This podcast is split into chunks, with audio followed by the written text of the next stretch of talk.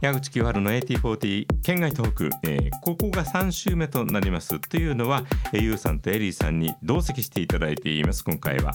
アバのトリビュートユニットアバンからボーカル担当のお二人と一緒にお届けしています。よろしくお願いします、はい、よろしくお願いします、えー、前回88年のチャートを振り返ってまあ付き合わせてるわけですけれどもね、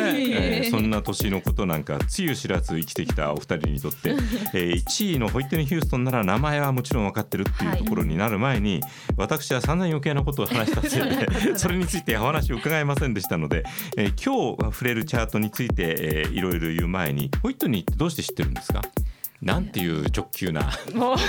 乱暴この上ない質問。あのですね、有の有名な、はい、はい、ボディーガード？はい、ボディーガードですね。I will always love you, always love you。ですね。はい、いや参考になるな。前回のアルマゲドンといい、やっぱり映画。いやそうですね。やっぱり普通にアメリカで今何がヒットしてるっていうよりは、映画として話題になっていること、そしてそれが日本公開になった時に、やっぱり耳にしたり目にしたりする。はい。可能性が高くなりますもんね。そうですね。どなどこの何者かとかもわからないで声だけというかその曲だけ入ってくるようなところもあったと思います。そうですよね。そういう意味では割とその音楽は二次的なものって捉えられる可能性もあるけど、むしろ知ったり馴染んだりする大きなきっかけになりうるのは。音と曲ですよね。かもしれない、私にとっては少なくともそうでしたね。その少なくとも波長合う合わないっていうのは割とそこで決まる部分は大きくありますよね。うん、なんだろう気になると思って調べたら映画にたどり着いたそうそれはすごく大きいですよね。はい、あのまた映画の中でうまくその音楽が使われてたりすると、うん、映画自体もそして音楽自体もすごく引き立て合うような、うん、それぞれがバラバラであるよりも何倍も意味のある形で情報として自分の中に入りますからね。えー、ホイットニー・ヒューストンはやはりえー、あの映画で、えー、お二人もご存知だった。そして、えー、前回のアバンのステージを私初めて拝見して本当に感銘を受けたわけですが、えー、ユウさんのウィッグはホイットニーかな？みたいな。あのー、えー、フリーダを担当されてる関係で、うんはい、あのーあの色なんですよね。あの赤い毛で、あとはもう一個裏話的なことをすると、はい、これを機会におっしゃってください。アバンって結構、はい、アバンではないや、本家のアバって結構、はい、あの背丈そのスタイルとか、はい、あの結構似てるじゃないですか。体体格、ね、はい、はい、背丈で。も私とエリーは、あのエリーの方がどうしても背が高いので、そこのあのアバもっとよりアバっぽく、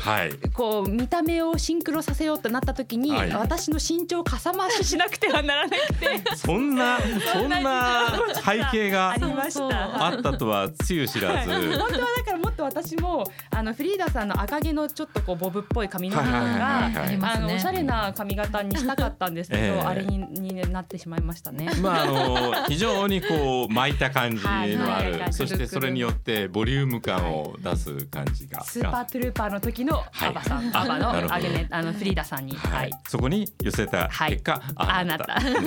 ソ ソウルとか R&B を歌わないんですか？ってただ単にそのウィグの感じがあのホイットニーをイメージさせたからってした質問、はい、でもそんなに離れてはいないわけですよね。まあまあお好きそうでもちろんはい、はい、あの歌はよくその洋楽のカバーとして歌った歌っていますね。はい。そうですか、はい、えー、そして前回1位だったのはブロークンハーツという、えー、曲だったのでこれもチャンスがあったら、はい、あぜひ聴いてください、はい、えー、ホイットニーの最初のグレーテストヒッツをあ CD でもし買ったりすすると、えー、そこには私のライナーの姿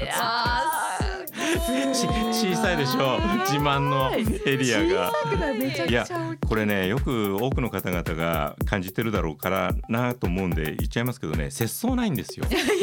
あの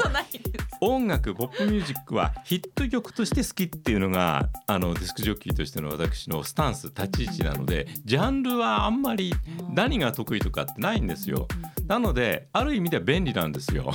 あのじゃあこいつにみたいなことを考えてくださる、えー、誰にライナーを書かせるか決めるデあのディレクターの方担当者の方なんかに思っていただいていた時期があったんで、えー、まあまあそういうふうに手広くやっていましたさあそんなこと言ってるうちに時間が半分ぐらいになっちゃいました、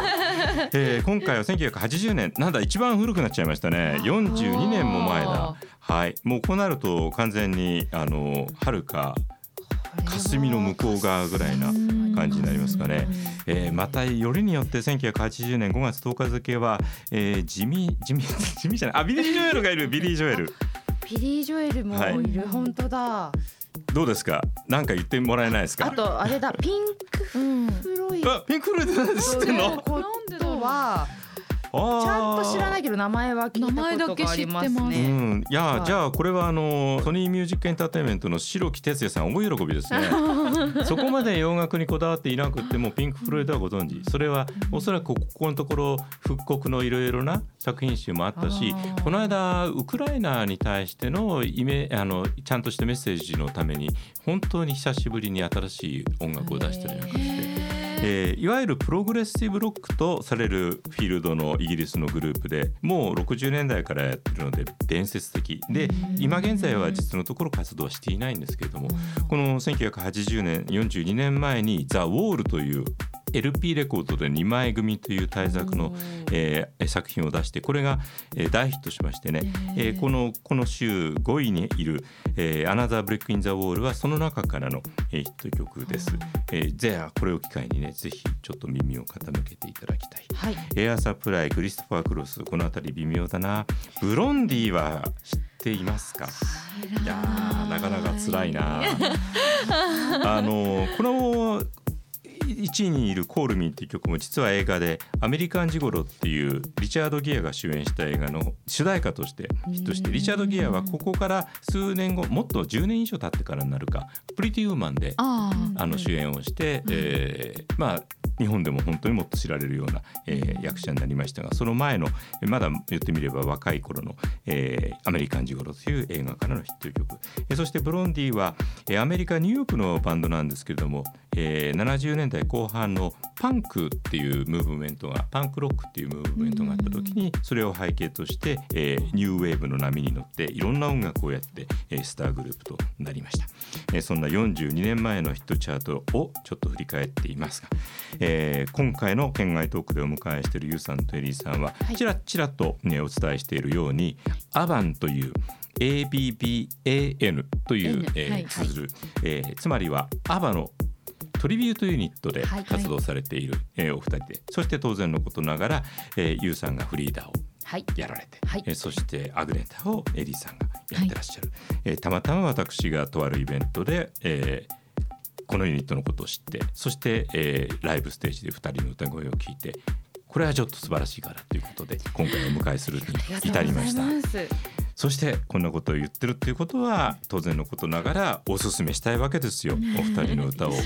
直に聞い。ていただくチャンスをもう一度ぐらい言っておいた方がいいんじゃないですか。ずっとシリーズで聞いてくださってる方々には、えー、もうチケット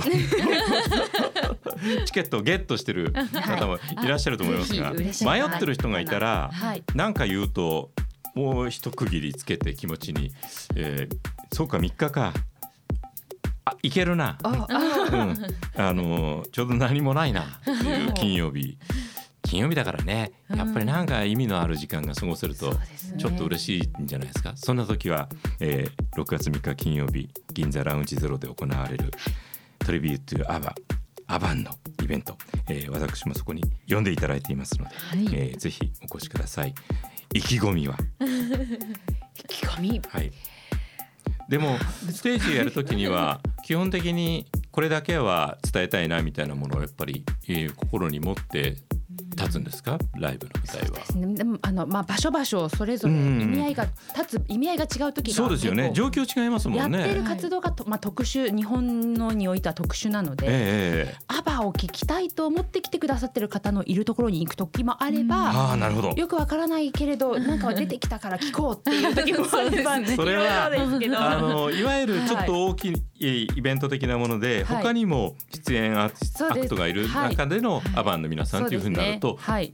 特別にアバンのトリビュートの歌を聴きたいからっていう方々だけじゃないですもんね。足を運んでくださる皆さん、はい、でもそういう時こそ逆に気合入ったりするんですああだからここでアバンのことをちゃんと分かってもらうぞみたいな気持ちは強くなるわけですもんね。今回はあのアバを好きな方にあそうだ。ね、うん、流れとしては。流れとしては、はい、プラスもこのトークを聞いて私たち2人にもしなんかななんだこの2人はって思ってくれるところからの入り口でも歓迎したいです。はい、あのー、アーティストスポークンもこの県外トークンもお二人に来ていただいて、えー、いつも例えば私のこの配信聞いてくださってる人感じてるのは、うん、矢口デレデレしてんなって必ず思ってると思うんですけどそれだけこれはまあ変な形の持ち上げじゃなくお二人の人柄がね本当に私には刺さる部分がありましてだってたまたまブッキングされただけじゃないですか。でもあの後でねちょっといろいろな話をしたらば、はい、あの本当に真摯に音楽に向き合ってる、えー、2人だし知らないままで本当にアバのトリビュートの活動の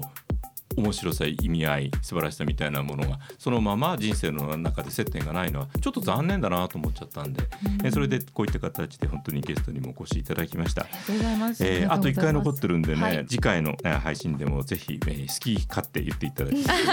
よろしくお願いします。はい。矢口清春の AT40 県外トーク矢口清春の AT40 県外トーク最後までお聞きいただきどうもありがとうございます。この AT40 県外トークの他にも私矢口清春は有料の音声配信アプリアーティストスポークンでこの県外トークに出ていただいているゲストの方、えー、もうちょっと深いかなとまたね、えー、そこまで聞くのはどうかなというような話を毎週、えー、配信でお届けしています、えー、その場所でしかその時間でしか聞けないような洋楽話も多々、えー、伺っておりますのでご興味をお持ちの方はちょっと聞いてみてください。なおアーティストスポークンというのはスマートフォン専用のアプリアプリケーションソフトです、えご自身のスマートフォンでアーティストスポークンと検索して、ね、アプリをダウンロードしていただき、えー、あのこれアーティストというタブの下の方に私の顔が出ていますので そちらをクリックしていただければ話は早いと思います、えー、このエピソードの説明欄にもリンクを貼っておきますのでもしよかったらお試しください。矢口清春のアーティストスポークンもぜひよろしくお願いいたします。